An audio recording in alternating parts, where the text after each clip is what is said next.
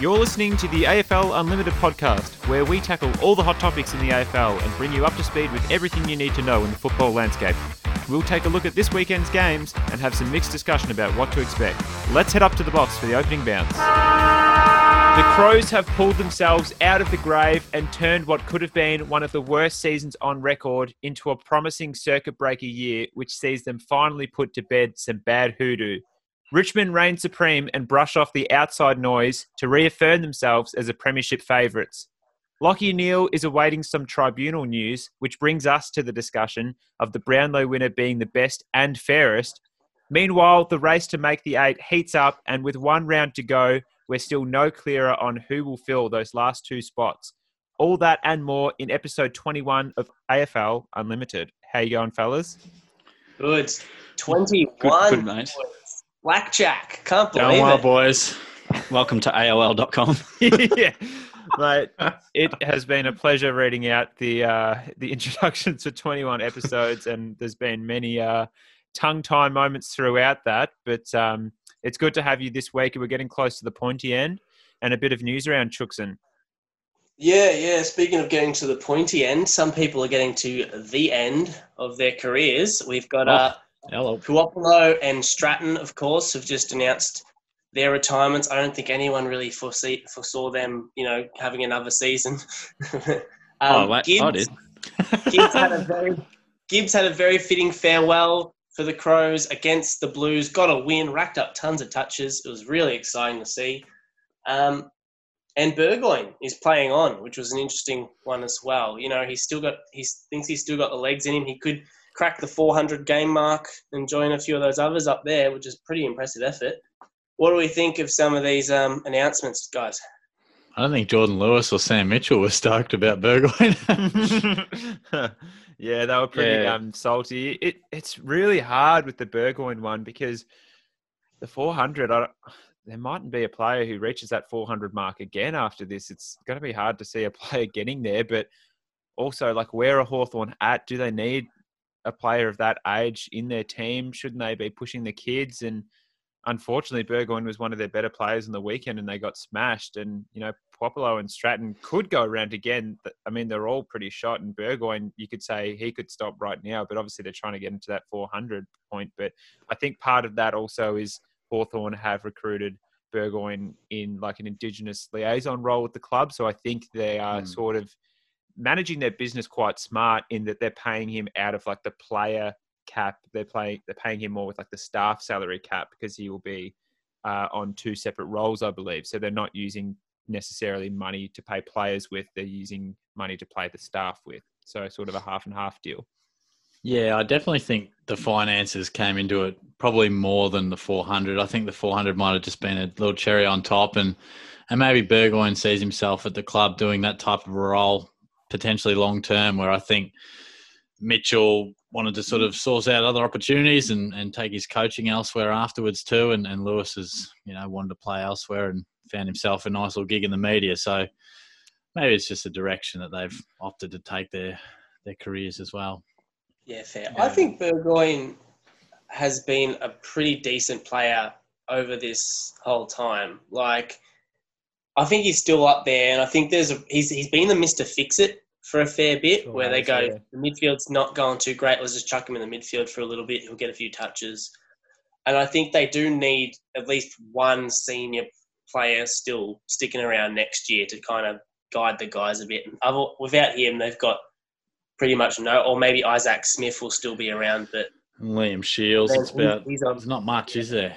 Because you think Frawley, I mean, could he retire? I- definitely think it could be that point too, where maybe they didn't want to just throw out a whole heap of experience and leadership, particularly Sicily, who's a guy who may have captained the club, and, and that could be in jeopardy given to be out for the whole season. So it could have been along those lines, I reckon, Shook, not getting too much leadership straight out the door in one hit. Yeah, obviously, um, yeah, I don't think Hodge, Mitchell, Lewis, yeah, it's it's so so strange because they're completely in the rebuild mode, but yet they're still sort of giving them a go. I think that 400, obviously, yeah, tying in with finances would be a big reason, but yeah, I- think those players, to an extent, have a right to be a bit disappointed that they wouldn't be considered sort of in the same vein as Burgoyne. Um, yeah, it must just be like that once in a lifetime opportunity. But getting rid of champions is never easy, and um, yeah, Clarko's made made the tough call on a few, and yeah, there might be some eyebrows raised with obviously letting Burgoyne play on, but they've yeah they've obviously got to get rid of a few more, I suppose, in that vein of thinking. So um, no, it's yeah, it's very interesting that he decided to play on. He's he's been okay this year, but I wouldn't say he'd be yeah jumping straight in their best twenty two. And you got to think of guys that could get twenty two games of experience next year and what that's costing there, but. Clarko knows best, apparently. Just ask Clarko. no good. I'd say um, with that, so we obviously know there's players like Harry Taylor's obviously and Gary Ablett all going to be saying goodbye. Do you think there's any other players springing to mind off the top of your head based on this season that might be on their their final hurrahs, even though they haven't announced it yet? I think um, the one that jumps straight away is probably Kade Simpson. I think Carlton might have announced something today. They really weren't sure about where he was going. Eddie Betts is probably in that same category as well. Um, Tiz, was that the one you were thinking of as well? Or Nathan Jones has been uh, in oh yes, sort of a little bit of spotlight as well. Whether they do a similar thing with Burgoyne, just let him get to 300. Um, so yeah, it'll be very interesting to see if he plays on. I don't think he's in their best side, and No, yeah, I, I think his you know his injuries are mounting creating now. a bit of a toll on Yeah. uh, himself and the D. So you'd like to think that they might they may get him over the line for 300 and like keep him very reduced in terms of finances and games played, and like just get to that 300. So that'll be interesting to see what they decide there. The I don't think Melbourne have the luxury of carrying a player to 300 though, like Hawthorn do with Burgoyne. Shorty, I don't know if you were going to make that same point, but Hawthorn aren't contending for finals next year. We'll talk about it later, but I'm pretty sure Melbourne will want to be contending for finals next year. So I don't think Yeah, they'll have that luxury. Yeah, I mean- I mean, imagine the outrage if they were continuing along their mediocre sort of stuff, and and then they just celebrate game 300, and it's all lovey-dovey, and they're still wallowing in their unsuccessful period. I don't think that'd go down very well with too many. But I don't have any other players to add. But it's a real shame, isn't it, that players retiring at the moment don't get the same send off as others in regards to that crowd Mm. sort of atmosphere and saying goodbye. And sure, they'll get the chance to go around the ground at some point when fans are there, but it's just not quite the same. I'm Mm. watching a few Cats players down at Cardinia Park, and, and you know it's their last game, and it's it's just more enjoyable to send them off when you're there. It's an actual game. They get the ball, you cheer them, that sort of thing. So it's just another thing to add to the list of disappointments for 2020, but that's all right. Mm. Yeah, We won't true. get to see Gary play ever I again. know. It's I'm very actually sad. shattered about Yeah, it. Yeah. that sucks. Little master. No It's good. bit No odd. good. But we go from players who it's it's their time to, to call it quits to to a player who I don't think it's their time to not be playing games. They should definitely be in the team. Stephen Coniglio, the captain of the GWS Giants, 26 years of age, signed a seven-year deal in 2019. Still one of their best players, and was probably one of their best players the week before he got dropped. Still, I believe, was dropped for literally what you would say was a an elimination final, perhaps on the line there. The fact that they're fighting to get a chance in the eight, and they drop one of their best players for a very controversial statement. I don't know what was Mm. going on there, guys. Anyone have thoughts? Anyone agree with the Giants' decision in hindsight?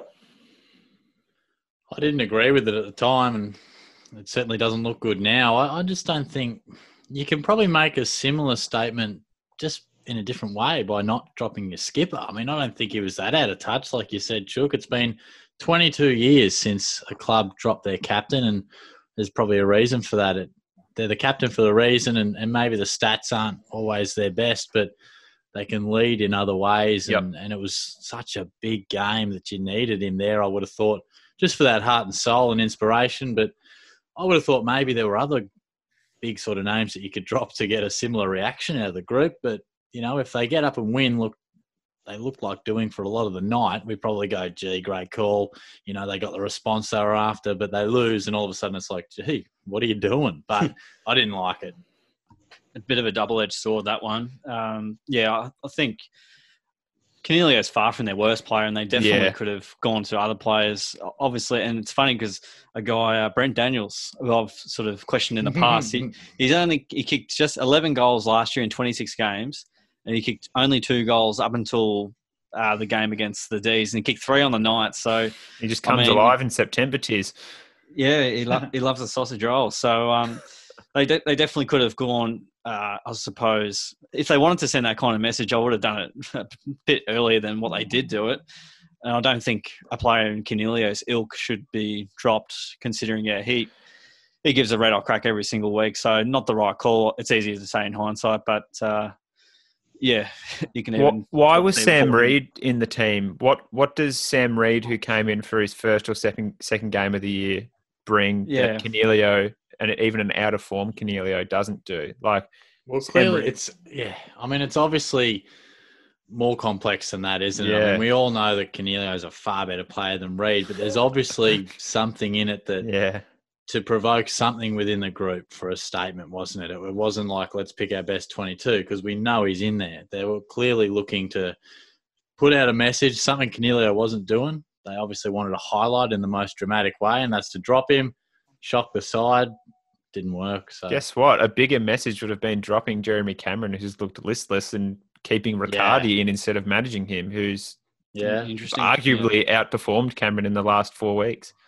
Yeah, that's very fair. I really thought that um, North Melbourne's dropping of Polec and that was going to end up being the, the biggest shock, you know, dropping and stuff. But no, No, this these one, Giants, that's huge. we're going to win one battle this year, guys. We're going to win the it's dumbest decision. Oh. Well, Esava Ratugolea did spoil his own goal for his team, so that was uh, we still got that to uh, think about. So we'll, we'll, we'll have a look at that in the awards season at the end of the year. when, Um, when you so when you cost along top four. they, they were in such such desperate need to keep Coniglio in the side last year. Obviously, they signed him to such a massive deal, Yeah. so much money. To risk potentially, there's been talk now going, oh, does that send a sign to him? Was he going to maybe look at trying to do a trade or get a trade out of there? Like after all that effort, and they just upset the apple cart even further. Like it's very interesting. and just in a, in a broader scope as well. Sorry, Chook, just to have a team that made the grand final last year to drop out of the the finals in general. I think Tiz, you'll probably know better than me, but was Hawthorn the last team to do that in 2008 and nine? And then they had a little rebuild period, and that's the a pretty Dogs make it in 2017. didn't the Crows? did. Did Not the the grand Crows make final, it the year no. Oh yeah, not not the grand. Didn't the Crows drop they, out after they, they would have dropped out of finals too. So yeah, we, we obviously see what's uh, happened to the Crows, but we'll get to them later, and they look to be on the on the way up finally now after rock bottom. Um, but we look to a few players maybe at the end of their career, as we said, and getting dropped. It looks like Papley at the Swans might be staying put after all. After a lot of talk of him going to Carlton, obviously last year, wanting to get there and get to a few other cl- clubs. He's um he's staying at the Swans, is what the word is at the moment. Did you guys see that coming after what's been happening so far? I think yeah, the Swans are on the right track. So if uh, Sydney were going, I suppose, in a downward trajectory, uh, he might have thought about other opportunities. But he's sort of been the man up forward without Franklin, and I think yeah, he's really relished that role, sort of that um, yeah small forward line, uh, yeah goal sneak, and I think yeah the Swans are looking really good. They're rebuilding well. They're doing it the right way, and I think yeah Papley's relishing in that role, and yeah obviously if they were going a bit more downhill he might have looked elsewhere. But um, yeah, they're, looking good with Papley in the side. Yeah, fair. Because you think well, maybe it was just a case of he wasn't getting the recognition that he wanted last year, and that's why maybe he wanted to get out. Who really knows? And and now that he's you know the big man on campus, he's he's happy enough to to stick around. Um, we move on then to that was the major news. We'll, we'll cut back to um, the actual games, which is generally pretty important too. Tiz, I'll let you get on with it. Round 16, 17. Yeah, there's about 12 games to cover, so uh, we'll, keep, we'll keep some of these uh, brief and discuss the, uh, I suppose, yeah, the more hard hitting games in a greater depth. Melbourne Freo, they battled, and Freo won by 14 points. Chook. Yeah, rinse and repeat. I had there. Melbourne just losing another one that they really should have capitalized on while they're trying to push for finals, and it could prove costly for them in the end, just as the week before losing to uh, the Swans, I believe. It's a bit, bit disappointing way to be trying to come back into finals. Yeah, they've had some uh, funny results. Uh, the season has gone from bad to worse, and obviously it's gone up a little bit since I wrote this last. But uh, disappointing result in the context at the time. Fremantle started the game uh, with six points, so they were inaccurate, but they should have been up by much more. Greasy conditions made it pretty tough. Um, Freo blitzed them around the ball and overwhelmed the D's defence with inside 50s after inside 50s. The Dockers had complete control of the ball on the outside, plus 198 in uncontested possessions, plus 42 in marks. Cherry was excellent with 30 disposals and a goal. And Walters was the match winner up forward with three. Petracca and Gawn were good for the D's, but weren't able to get the job done. So we, we move on to, um, yep, getting some breaths in, that's for sure, Langs. Bit of Paddy Cripps there. Uh, Adelaide had the Giants. Adelaide by 12 in a big upset. Yeah, in, in a similar vein to the last game. Finals, anyone? Anyone? It's just it's just really because obviously Giants are right up there to try and get a spot as well, and they're they're choking just like Melbourne uh, were. It, it seems like it's a battle for for not making the eight. Everyone's like, God, I don't want to do this for another five weeks. Let me get back home. It's Talking really about as much as Zverev in the US Open, Chook. Oh. Oh, ouch! Very relevant. Good burn. Yeah, welcome to Tennis Unlimited. Uh, the Crows rec- record back-to-back wins uh, in season 2020. Like Melbourne, GWS have stumbled at a horrible time. Adelaide got the jump on the Giants, and there was no coming back for GWS this time. Uh, they've obviously been a little bit plucky in some games where teams got a lead. Adelaide said no, sirree. Adelaide dominated the Giants around the ball, got field position, and gave their forwards plenty of looks plus 10 in the clearances, plus 23 inside 50s told the story. The Crouchers, they smashed the Giants in the middle, 58 touches between them. Laird had 28 with 11 clearances. Whitfield again was brewing for the Giants. He got 29, five marks, and seven tackles. On to some more finals talk or lack of finals talk for Carlton. Uh, they lost to, sorry, they got the job done over the Swans. We're by- going a long way back here. by five points. It's uh, yeah, it's a fair way back. uh, Cottrell game winner is what I had. It was obviously the highlight. Seeing him kick that goal and that celebration, he had. The, I think he went the old good was it? out to try and celebrate that one. But he's like, "Boys, jump on my back. I'll save you." The last minute, it was pretty good to see. It's funny because I tipped Sydney and then I just assumed Sydney won, but they lost, so they were started off well. Uh, turn of fortune in this game. Carlton started off slowly but finished strongly, so we've known they've been really good, strong starters and not finishing games well. Sydney had the game sorted with the first three goals, but uh, turned from there as the game wore on. The Blues were too strong on the inside and gave their forwards plenty of supply to get a winning score on the board. Carlton took 30 more marks, plus 14 inside 50s, plus 23 in contested possessions, where it's all done and dusted. Walsh played a ripping game. He got 25, a goal, nine marks, and 600 metres gained. Uh, really good numbers there.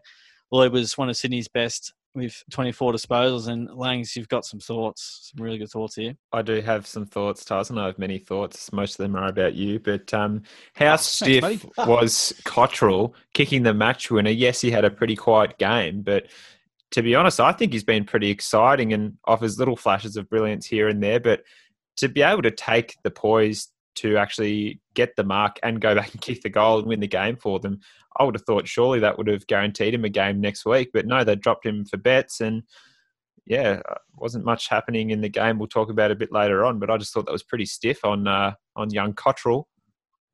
Yeah, I like your Trump your Trump impersonation there, Langers. I have thoughts. I have many thoughts. Great thoughts. Big Great thoughts. Welcome to US Unlimited. Uh, Brisbane, Brisbane had the Gold Coast Suns, and it was Brisbane by 45 points. Uh, big win. Uh, Rayner goes big is what I had there. He kicked three goals. He had a fair presence, which was exciting to see. He should have kicked four, but he just didn't take his time with that last kick. He just rushed it for no Mm. reason straight through the behinds. But um, that was the most interesting factor that I had for the game myself. Fags was about to get uh, the shotgun out, I think. On Uh, he was not. He was not very happy at all. Fags. Uh, Brisbane hit Gold Coast out of the park with a five goal to one opening term. It's pretty, um, pretty violent review. This one. Um, they scored scored their 12th win of the season and all but start up a top four spot. Um, and we'll discuss soon. They've sewn up a top two spot since. Uh, reality check for the Suns after the big win against North Melbourne in recent times. The Lions were too good all over the ground, and they were never really challenged. They had it uh, all on their terms in the air, taking 36 more marks and nine more marks inside 50. The great Zorko was back to his brilliant best with 25 disposals, two goals, nine marks, four tackles, four clearances. Some ripping Wow, numbers. Saucy game. Uh, it's a pretty good game if you play Supercoach. Uh, Neale racked up another 33 disposals, six clearances, and potentially another vote or two. Ellis and Greenwood combined together for 50 touches for the Suns. Uh, Lions getting it done easily there. We move on to a ripping game. It was St Kilda and the West Coast Eagles with the Eagles getting the job done here by 15 points. Yeah, away from home, I think they're, they're finally happy that they're able to win games outside of bloody their home ground in Perth. They beat the Saints at uh, at the Gabba, I believe it was. It was pretty impressive to see, especially after the week before where they got um, beat, take, taken out by the dogs. you guys cackling away. Did you just have you just inhale like eight Jim Beams in that unbreak chalk? Or We've lost would- the plot over here, mate. Sorry. We'll straighten it up. We'll Chuck just sounded a little bit away from home there when he came back from He, that just, ad break. he got emotional. he was just like, "Oh, the Saints! I thought they were going to He win."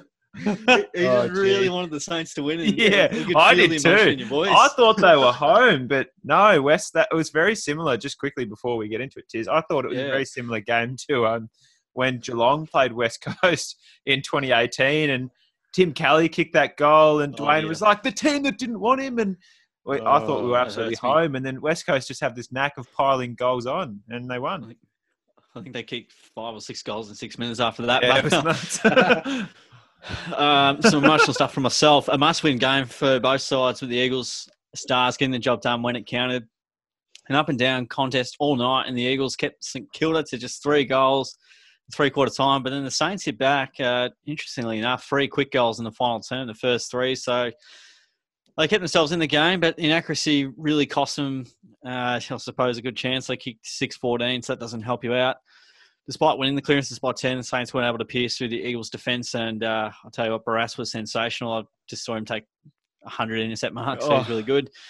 Tim Kelly was sensational. Oh, I think he's Lord. best game for the club. 30 Yeah. disposals, one goal, two, nine clearances, 500 metres gain, two goal assists. That's as juicy as it gets. Gaff had 33 and a goal. And Nick Nat tore the game apart. He had 18 touches, which is not normally his go. His impact is pretty significant. 33 hitouts, nine clearances, and Steele again. Super for the Saints, 26 touches and seven clearances. Yeah, Nick Nat, not normally known for his ball winning ability, but that'd be, I don't know. I'm sure he's got 20 at some point, but 18 is pretty high for for, old Nick Nick Nat, Nat. Yeah, in shorter Yeah. Stephen quarters. Yeah. Quarters. Big- Big game though, which uh, was not good. Geelong and Richmond. Um, for those fans at home, the Cats fans, not the best night, but uh, it was Richmond comfortably by 26. Richmond. Richmond. Yeah, really is September. Um, we saw both their September action there. We saw Richmond taking it on and, and, and playing really well, good football, and we saw Geelong just collapsing a little bit, as they do tend to do the last few years in September. Oh, so, Oh, gee. how did the game go, Tiz? Bit of a recap. That's a good point. Yeah, familiar scenes. Um, looking at the calendar, it is September, and the Cats losing an important game. But off the top, uh, Richmond's last three wins have been 27, 27, 26. So we talk about consistency, and that's uh, they are the definition of it. The Tigers dismantled the Cats in their ball movement. Hawkins was triple teamed all night, and Geelong weren't able to stop Richmond's intercept mark game. That was so frustrating. I'll delve into it soon. When Richmond did go, Geelong simply couldn't keep up with them, the run and dash, which uh, ended up involving a number of scoring chains for the Tigers. Richmond's pressure was supreme, and they were able to defend Geelong kicks into the corridor, which stifled ball movement and even numbers inside 50 for the Cats. Geelong won the clearances 32 to 16, kind of like the Dockers, but uh, it didn't really matter. Contested ball and also outmarked Richmond 111 marks to 73, but simply weren't as effective as the Tigers. Grimes and Martin were brilliant and invaluable in the final result. Stewart was super for the Cats. He got 25 and eight marks. So, um, yeah, guys, it was, it was, a tough game to watch, and I was I was bitterly disappointed after the game because there was three out of four good results. We either smash Richmond, which would be absolutely ace, we just win Rich against Richmond, or we just lose, and we got the fourth result, which I was I was absolutely livid by the end yeah, of the game. It, it was really unfortunate because, yeah, I was I was really nervous as I was talking to you guys in the group chat before the game, and Shorty, you said, "What are your thoughts? How confident do you feel?" And I said, "I'll get back to you in five minutes." And five minutes yeah. later, I was rattled, and you know, we kicked to a one on three to Hawkins in the goal score, and he could have marked it and kicked the first goal. And after that, we didn't look like scoring pretty much for the rest of the game. So um, obviously, Rohan out really hurt Geelong, and I think we realised how much we miss him. And I think Tom Hawkins realised how much he misses him too, because I think he does so much work, and we've seen it almost subconsciously the whole year. Rohan blocking and shepherding for Hawkins, even on the goal line, blocking and shepherding, allowing for goals to go through. But I'd love to and run. Yeah, it, was it was disappointing, but I think I was saying to you guys during the week as well. I, I would rather lose this one than potentially lose to them in finals again. And I, I genuinely would love to have another crack at them with Rohan, Stanley, Selwood, potentially Ablett back in this team. And not saying it would change the result, but you know that's our bad game now against them this year, and surely we can't have two. I hope.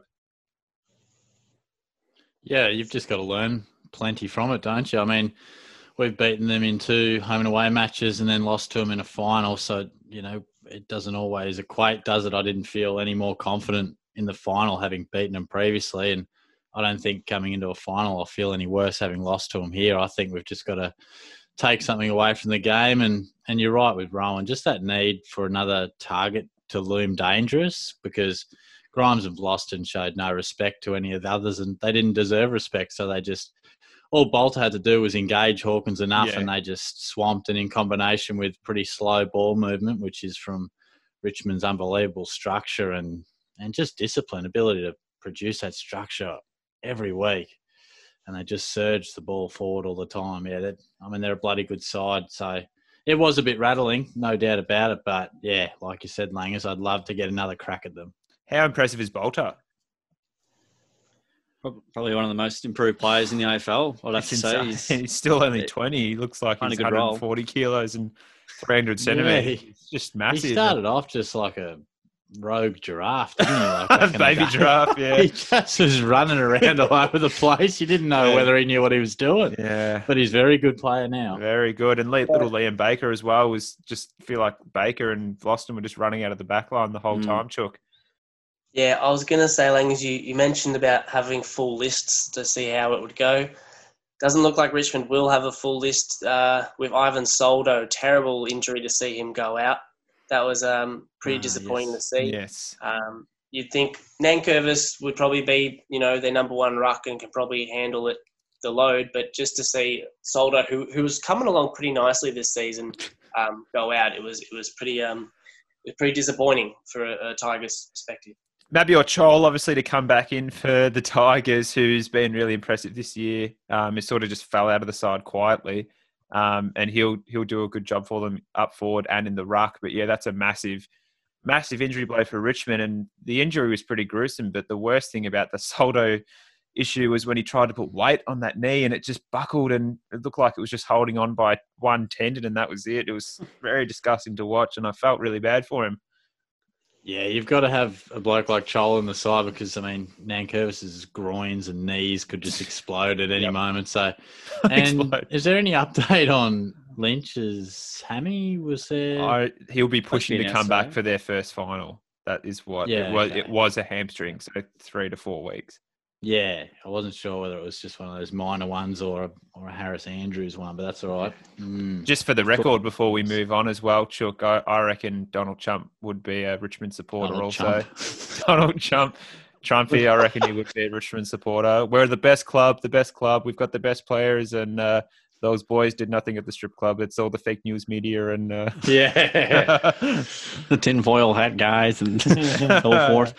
Uh, yeah, of course, Tom Lynch wasn't going to be on the larger end of the spectrum, but hopefully, hopefully the Crows can do us a massive favour. That'd be sick, wouldn't it? That that would be all right. I think we'd face Brisbane, and they would face Port Adelaide. I wouldn't mind them facing Port Adelaide again because uh, they did. Just from a Geelong perspective, sorry, I I don't care who we play first week of finals. I don't care where. I only care about the result. And if we get a bad draw in the first week of finals, I'd I'd rather win because that, that means if we win, that's fantastic for us. So that that doesn't concern me too much. But alas, See how we go with the bye. North had Fremantle and Freo, 64 point win is a massive win. Uh, North, oh, yikes. Yeah, eyes on 2021. In this case, North are already given up this year. They're just looking at what's going to happen next year. I don't think they're going to be seeing much more success. And Fremantle, gee, my eyes are going to be on them in 2021 because I don't reckon if that they're just off getting their chance in the eight. If they'd managed to slip in this year, I would have actually been a bit concerned about having to play them if you had to play them down in WA. yeah, But they're just probably going to miss out, unfortunately. very impressive, Chook. You're right. Impressive uh, win from the Cats when we did play the Dockers. We At the time, we weren't too sure, but pretty good win over there in the West in those conditions. Uh, North season goes from bad to worse with another embarrassing, embarrassing Embarrassing. performance. Yeah. as Fremantle record their highest score of the season. Uh, if that's not an indictment, I don't know what it is. Uh, the Roos have thrown in the towel for season 2020, showing a lack of pressure once again, and the Dockers put them to the sword. So you're spot on, Chook. They pretty much have just said, no, this is too hard. Uh, they were beaten up in the contest and on the outside. Freo had complete control of the match and never looked threatened. Uh, the Dockers obviously had 73 extra uncontested possessions in the count, uh, which is just a poor work rate issue on the north side and really good from the Dockers. Compounded by the fact that Freo had nearly 100 more disposals and they still led tackles. So if you're That's down in disposals Yeah, and down yeah and not up in tackles, there's something severely wrong. very wrong. Yes. Hogan and Walters fired up four, kicking seven goals between them. Akers was very solid with 24 and 9. He's been pretty decent uh, since he's been back in the side. Anderson was one of the Roos best with 24, six tackles. And um, Hick, no, that might be another player, but we'll go Higgins and Anderson, good respectively, with 19 and 20 disposals, I think, um, respectively. I think was it Davies-Uniacke that had 19. He was quite good again for North. Um, And Mm. funny, the two weeks after I mentioned that Walter should play midfield and get out of the forward line, he's kicked six goals in those two weeks. I was thinking of that. That was Yeah. funny. awesome. That's okay. We'll um, move over to Port Adelaide and Essendon and probably think about a bit of a break. Uh, Port got the job done by 50 points, another big win.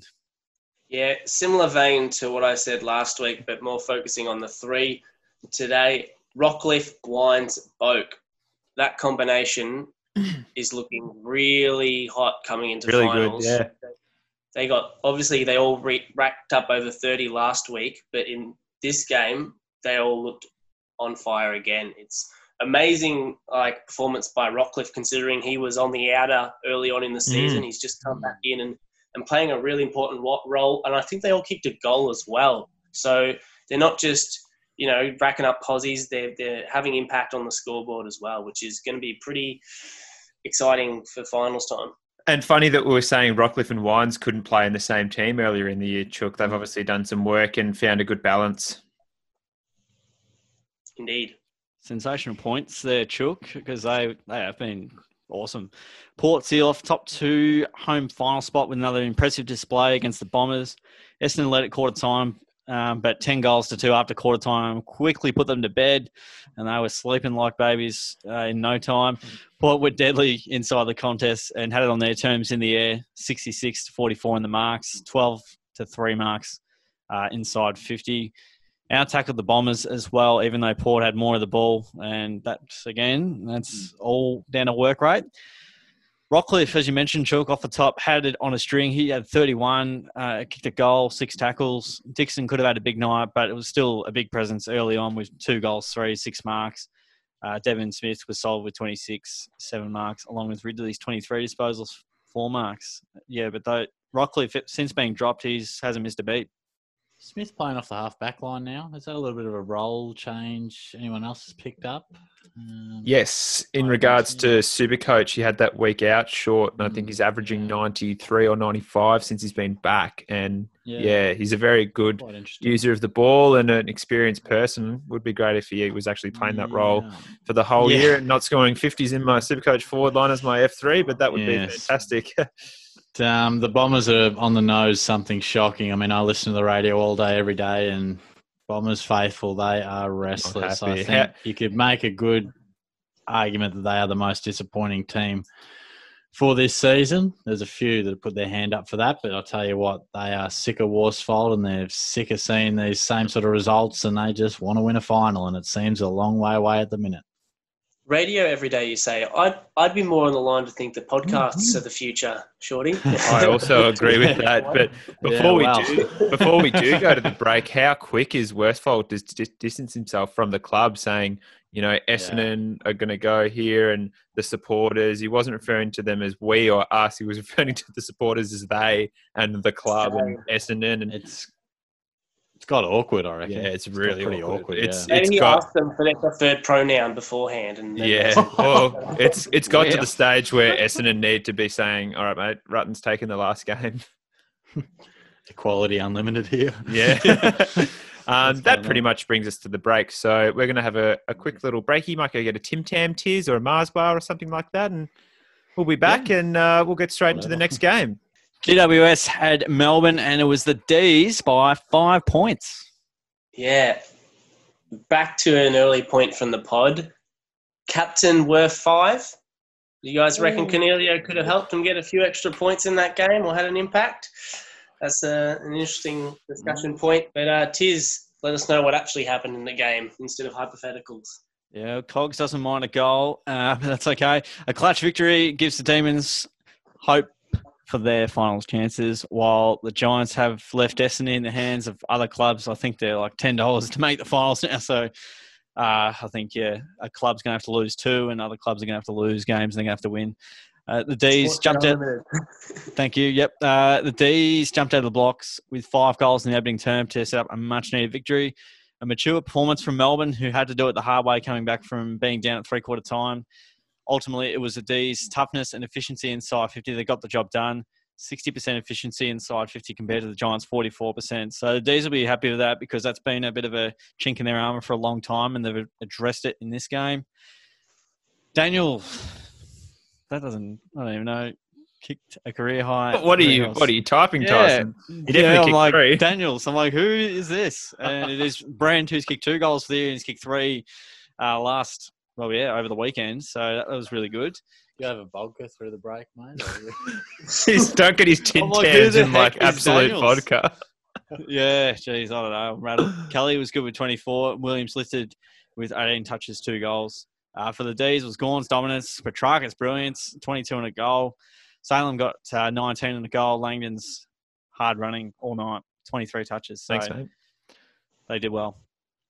Yeah, how how good was Daniel's little dribbler goal that had a very very tight curve on it? Didn't even look like it was going to make it initially, and then it just curved late and a good shepherd on the line, and it was over. But quite a good game, pretty good to watch and exciting right down to the the end. And Melbourne's best is good enough, but they don't do it enough.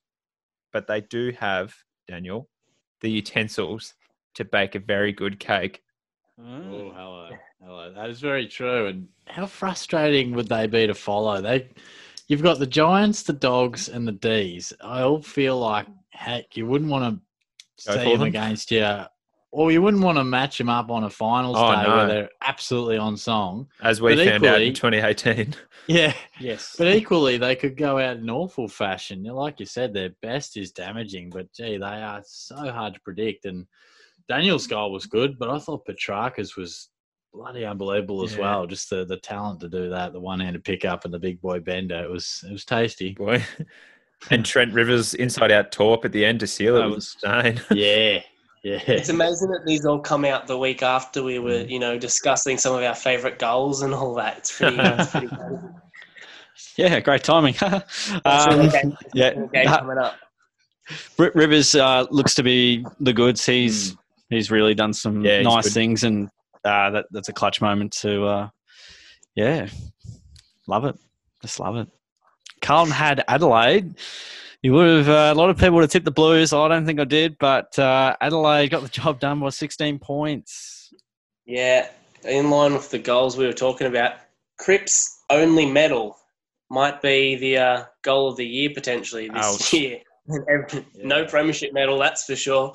But um, boy, that goal was really impressive. It's That was definitely my highlight of the highlight of the round, if not the year. Yeah, it was a pretty sensational goal. Uh, and as I, my first point was Cripps kicks one of the goals of the year in a brave Carlton fireback, but weren't able to take home the chocolates. Uh, no Tim Tams for the Blues there, Langs. Adelaide's pressure overwhelmed the Blues, and their ball movement uh, allowed them to do damage on the scoreboard. Carlton's come back uh, from winning it at the source and being much more direct, moving the ball inside 50 really quickly. Uh, whilst they fell short, it was a disastrous first half where Crows kicked eight goals to one, and that's just simply not good enough. Adelaide's work on the outside hurt the Blues, plus 40 in uncontested possessions. Um, Mackay was a standout for the Blues. He he kicked four. And um, obviously, Laird was really good, 28. Gibbs got 27. Sholl, really good, two goals, 24 disposals. Uh, they did the job for Adelaide. And uh, not too bad from uh, some younger guys in there, namely Sholl. Lachie's a really good shoal kicker, isn't he? Tiz. No, um, Good one. We talk about Adelaide's season and how terrible it was, and now they're on equal Adelaide. points with North Melbourne. But their kids have really driven their resurgence this year. Um, Sh- Scho- Schonfield, he's been great. Schoenberg, Schoenberg, one, one of the Esh names. Um, I love it. These, Mac- these kids have been great, haven't they? Um, let me just Well, read this let list. me just check. Let me just check my notes. Um, Himmelberg, McAdams, not a kid, but he's new to footy and he's been Mm. fantastic. Two Mark of the Year nominations now and can kick a goal. And your mate Tiz, Tyson Stengel, he's been, yeah, playing Yeah. really well. Yeah, he's kicking goals and doing things. Yeah, you're right with the uh, the youngsters, and I tell you what, it's way better to finish the year good as a young side than start it because the Suns have started the year well at times, and then they just get absolutely cooked for ending it poorly. But we were talking about the Crows as one of the worst um, the worst ever teams in teams. the, in the history of AFL football, and now they string a couple together. Oh, gee, how good are these young guns? You know, like it's definitely way better to end well, and you go, gee, we'll kickstart ourselves for 2021, but they are looking much better now. And it started in the I'd say- Geelong game too. They Yes. like Yeah, they, they could have easily beaten us. Yeah, I'd I say it's almost in vein similar to the, uh, the what we mentioned before with with North versus Fremantle. Those two contrasting sort of fin- finishes to the season, where Adelaide Crows are, are, are smashing the door down, and you know people might think they could even upset the Tigers somehow.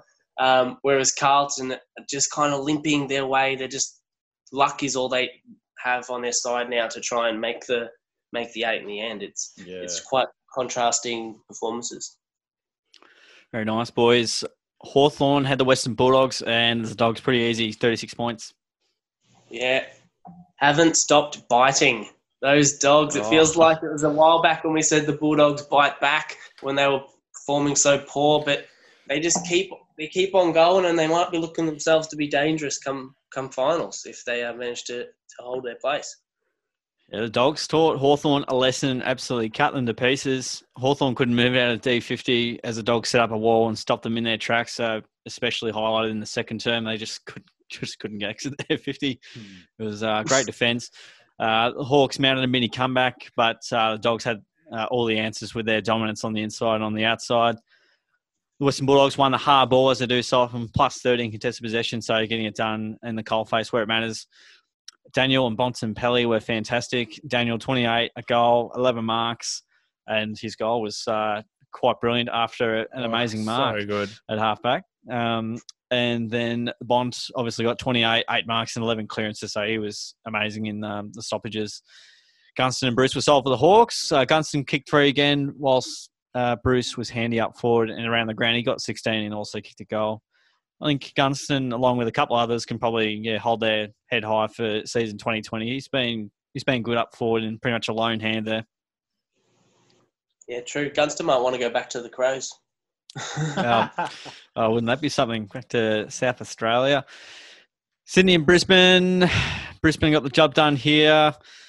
Um, yeah, they, they won. So wow. It was a pretty boring game, Yeah. It was a pretty boring Um, game. Neale clamped down, is what I was going to say. He, I think he only got 15 touches for the game, which is very well under what he normally does. Um, the Swans did a, a pretty good job of, of keeping him quiet, which was um, very interesting to see. And that's probably Ryan part of Clarke, I think, they done didn't Did a very good job. the former Roo, just finding a different role there. Yeah. 32 points was the final margin there, ladies and gentlemen. Uh, it was a dour affair for three quarters with only eight goals kicked, uh, but Brisbane broke Sydney in the last with six goals. Brisbane win their six in a row and cement a home final in the top two, so they will be playing at the Gabba. Uh, all results going as expected. They'll play the Tigers. That'll be very interesting, but we'll discuss that later. Late centre clearances were massive and highly beneficial in Brisbane's ability to score. Uh, strangely, there were only 10 marks inside 50 between both clubs, highlighting that most goals were from general play. I think the conditions were pretty uh, slimy. Uh, Parker was. Parker was aw- awesome with yeah, you can call it Dewey if you like, Stewie. Dewey. Uh, Parker was awesome with 33 disposals, two goals, five clearances, and Kennedy racked up 26. And you got the tentacles, eight clearances. Rich was brilliant for the Lions. He took 10 marks with his 23 touches, and Lyons is one of their better midfielders, so 20 and a goal, five clearances. Speaking of midfielders, it didn't go super well and won't be polling Brownlow votes for this game was Lachie Neale. He got just the 15, tagged it very nicely. Lyons is a very good player. He doesn't get much credit, but gee, he's been super consistent. And for a bloke who was in and out of the side, and you know what was he Got Gold delisted Coast from Gold Coast and Adelaide. yeah, yeah, he's really found his spot. But you're right about Neale. He had a frustrating day, copped a lot of attention, and sort of lashed out at times, and come under a little bit of scrutiny as we touched upon off the top with um, that tackle on Blakey, wasn't it? I think he played out the rest of the match, so I doubt we'll see any sort of discussion of him getting suspended. But it, is a discussion, and it does.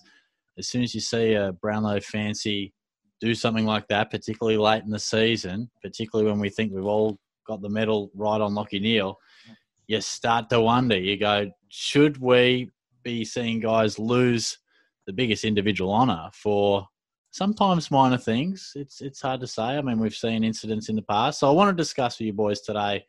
Should the fairest element, like Lang has touched upon in the intro, should that be a factor in what is an award given to the best player in the competition?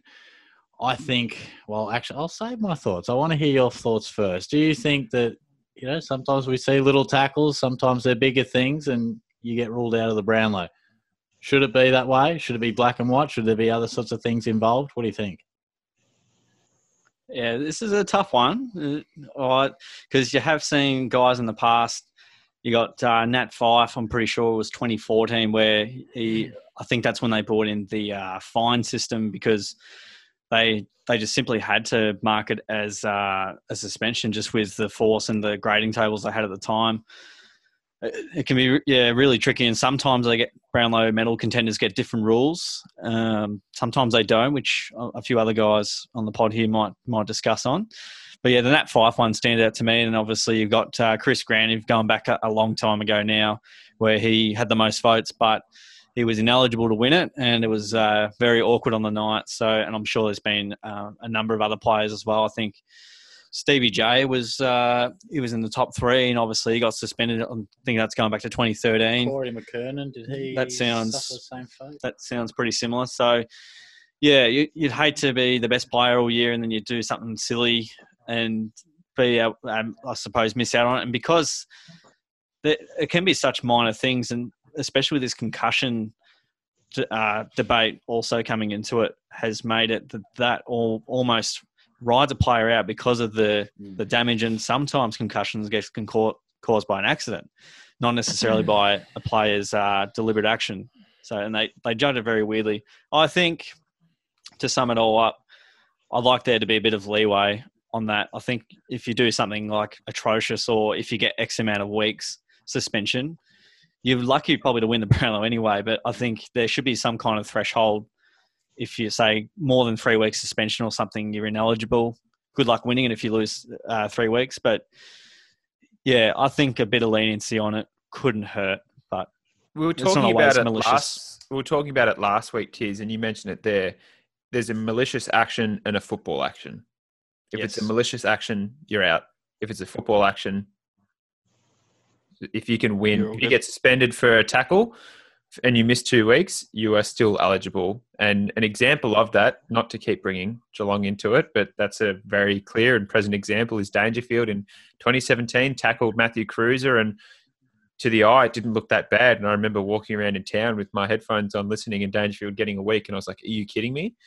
But you know, this Neale Yeah. tackle didn't look that bad, and it could have potentially been. And Neale just as easily might get a week, and he will be ineligible. But it is clearly undeserving of him to miss out on the Brownlow when he's clearly been the best and most consistent player over the year. And in in regards to that too, Dangerfield in that year missed the one game and polled three votes short of potentially tying in the Brownlow medal. So you would hate for that to to happen again this year. Neale obviously winning the Brownlow and n- uh, not winning it because of a one game suspension on a footy action. Yeah, I it's I it's, wonder how it would a have really gone with uh, if if there was a concussion involved. That would have been very Yeah. very interesting. He might have actually missed out on that. Mm. Um, go Chucky. Thanks, mate. Chucky.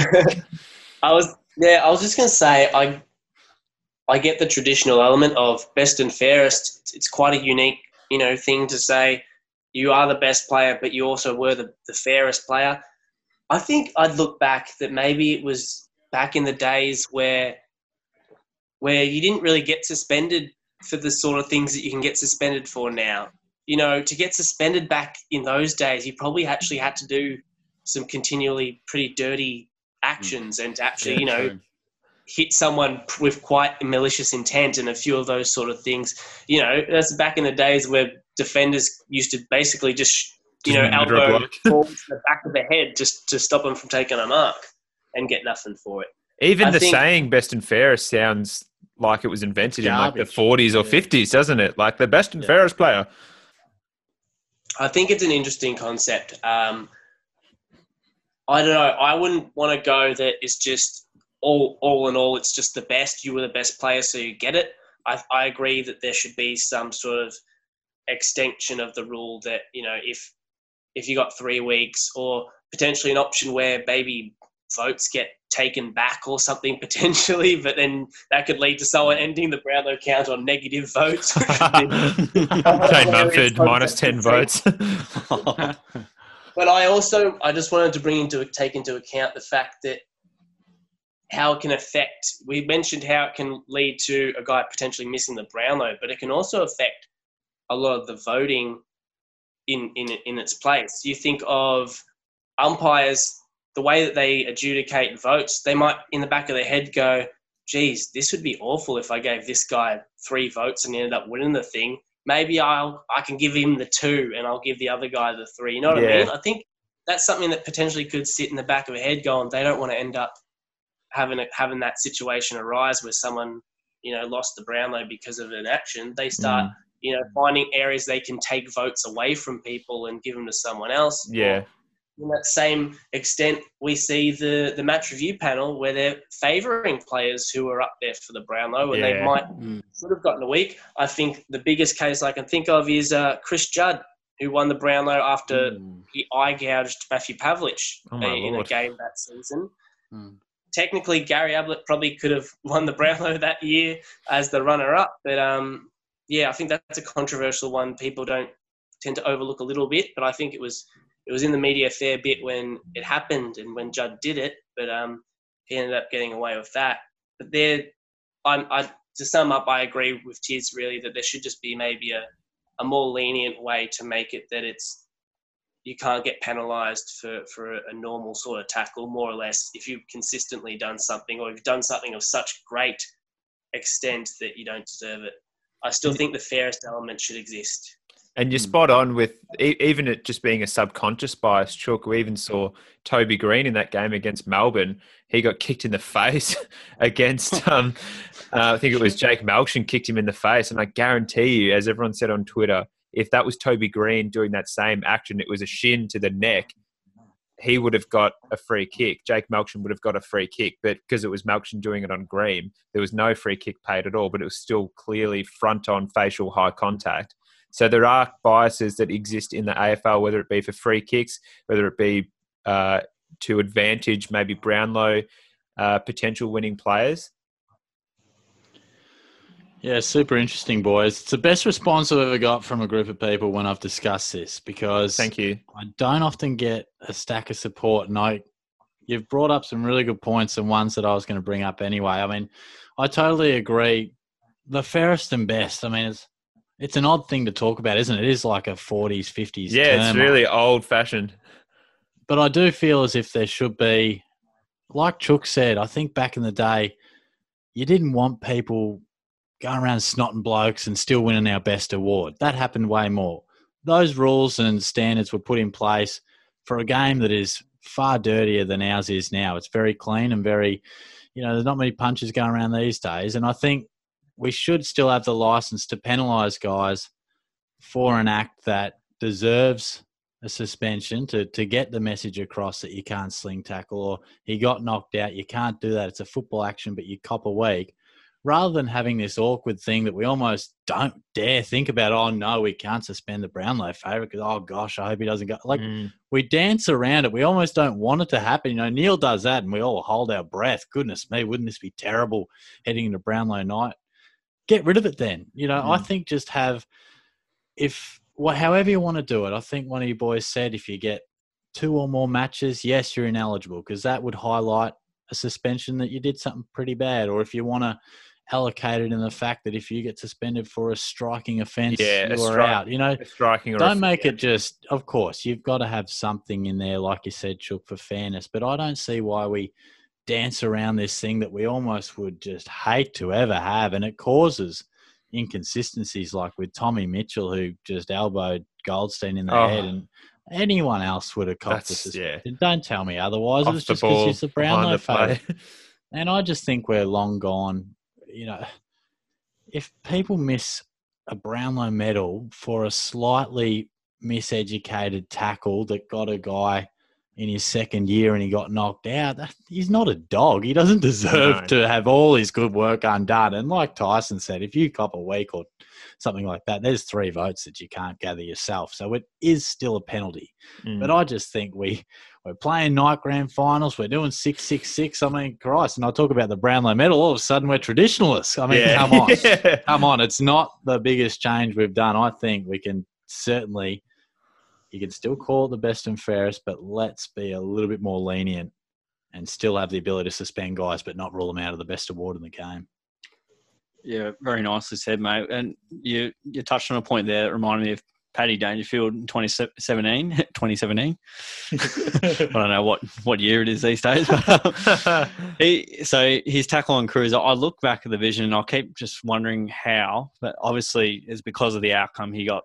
Uh, Kreuzer obviously um, Slightly he was concussed. concussed and he I don't think he came back on. So it was basically purely on the the result, not the intent. And he did everything possible to roll him so that he wouldn't, you know, get too hurt. Yep. And uh, so then, then he, we play against Collingwood. Obviously, he has his week off, and then the week after we play against the Pies, and he's he is like the match winner. He kicks two. He Yeah. kicks, he gets twenty something touches. Kicks that goal And, from uh, 60 in the pocket. Yeah, and like he was the only player looked likely all day, and they gave the three votes to Menegola. I don't think Dangerfield Yes. didn't get a vote. yes, And yeah, sure, genuine you're cons- spot on. genuine I remember you were, like, you were so salty at that. I remember that, yeah. If anyone can watch that game, you got plenty of time in ISO. Watch that game. If you don't think he's in the best three players, I will Oh. buy you a slab. yeah. It, so um, and they made that you know purely out of like trying to get it get over the line for Martin and not making it awkward with Dangerfield sort of having them at least uh, say level or most amount of votes. They uh, they just avoided altogether, or they could have just been a bit sort of uh, nicer on the rules. And we could have had a different Brownlow Or for just, 2017. just, but just more common sense in general.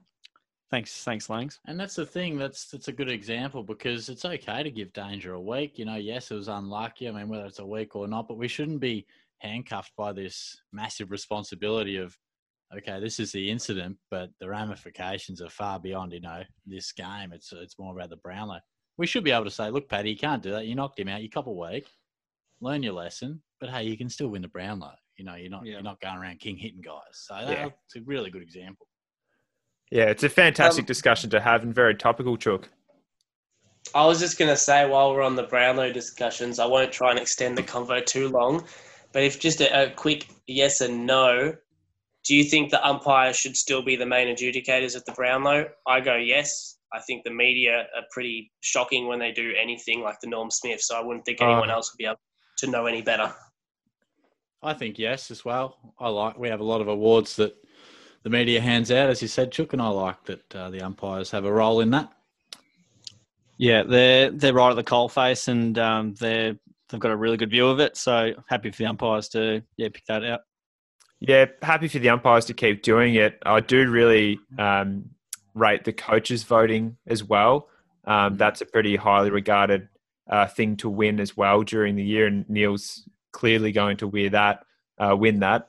Um, I don't know if they could somehow work coaches' votes into Brownlow three two one. I think there'd be too many numbers and too difficult. But I think just having that third party neutral, sometimes neutral um, thing in the umpires actually doing that is, is the best way. We've done it for a long time. There's no issue with the actual voting and the Brownlow count itself, except for the ridiculously long wag thing at the start. But uh, as uh, as we talk about um, some other games, the Gold Coast versus Collingwood game is currently underway, and I think we all know who we've tipped in that game. But we'll move on to the last week of football for 2020. We didn't think we were going to get a second week for a long time, and now we're entering the last round, and finals are literally knocking on the door of my house. I've actually got to go into the door now anyway. But um, no, let's get into the um, let's get into the, let's get into the Langers, Langers, settle down, mate. We've got to talk about something. We are Oh. dead level in the Yes. tips. Oh, so yes. We've already Oh, we've already spoken that. about this. we have. We will not be tipping We won't be verbally here for the order of fairness. Yeah. Langus has about 30 points on me in the little margin, so he's Yes. he's, he's a favourite. But I just thought, for fairness point of view, we'll do our tips secretly. So this is a Tiz and Chook show. okay. but I just thought I'd put it out there because I do think for fairness, yeah.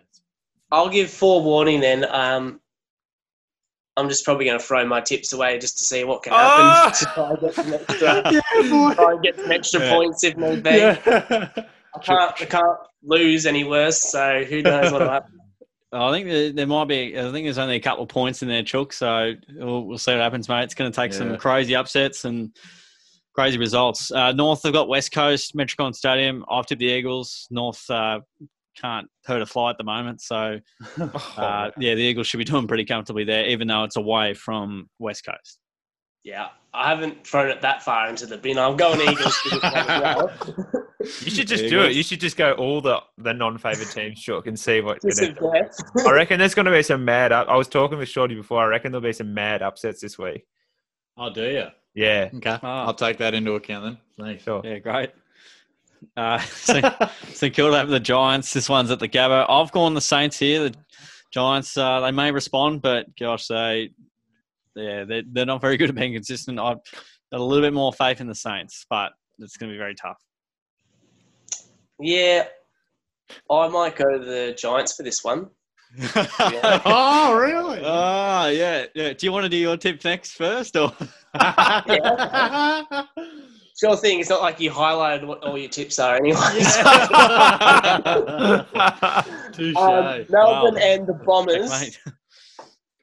Melbourne, and the Bombers. I will go for the Bombers to do something ridiculous. You're kidding? Melbourne have You done. seriously don't believe that? Melbourne have done some silly things, and um, you know anything can happen. Well, did I not? Did I not already say I gave you four fair warning? yeah, he did. He He, doesn't did. believe you. I'd like to see who out. wins the Tyson and Chook Cup next week. Oh, all right. All right. Adelaide have Richmond, uh, He's Adelaide. Oval. And, uh, I'm going the Tigers here. Obviously, going the crows. Chook- Chook's going. Chook's going to tip University to win this game. I think, uh, yeah, the Tigers. Yeah, they've been really good, and they'll obviously want to keep their top four spot in check.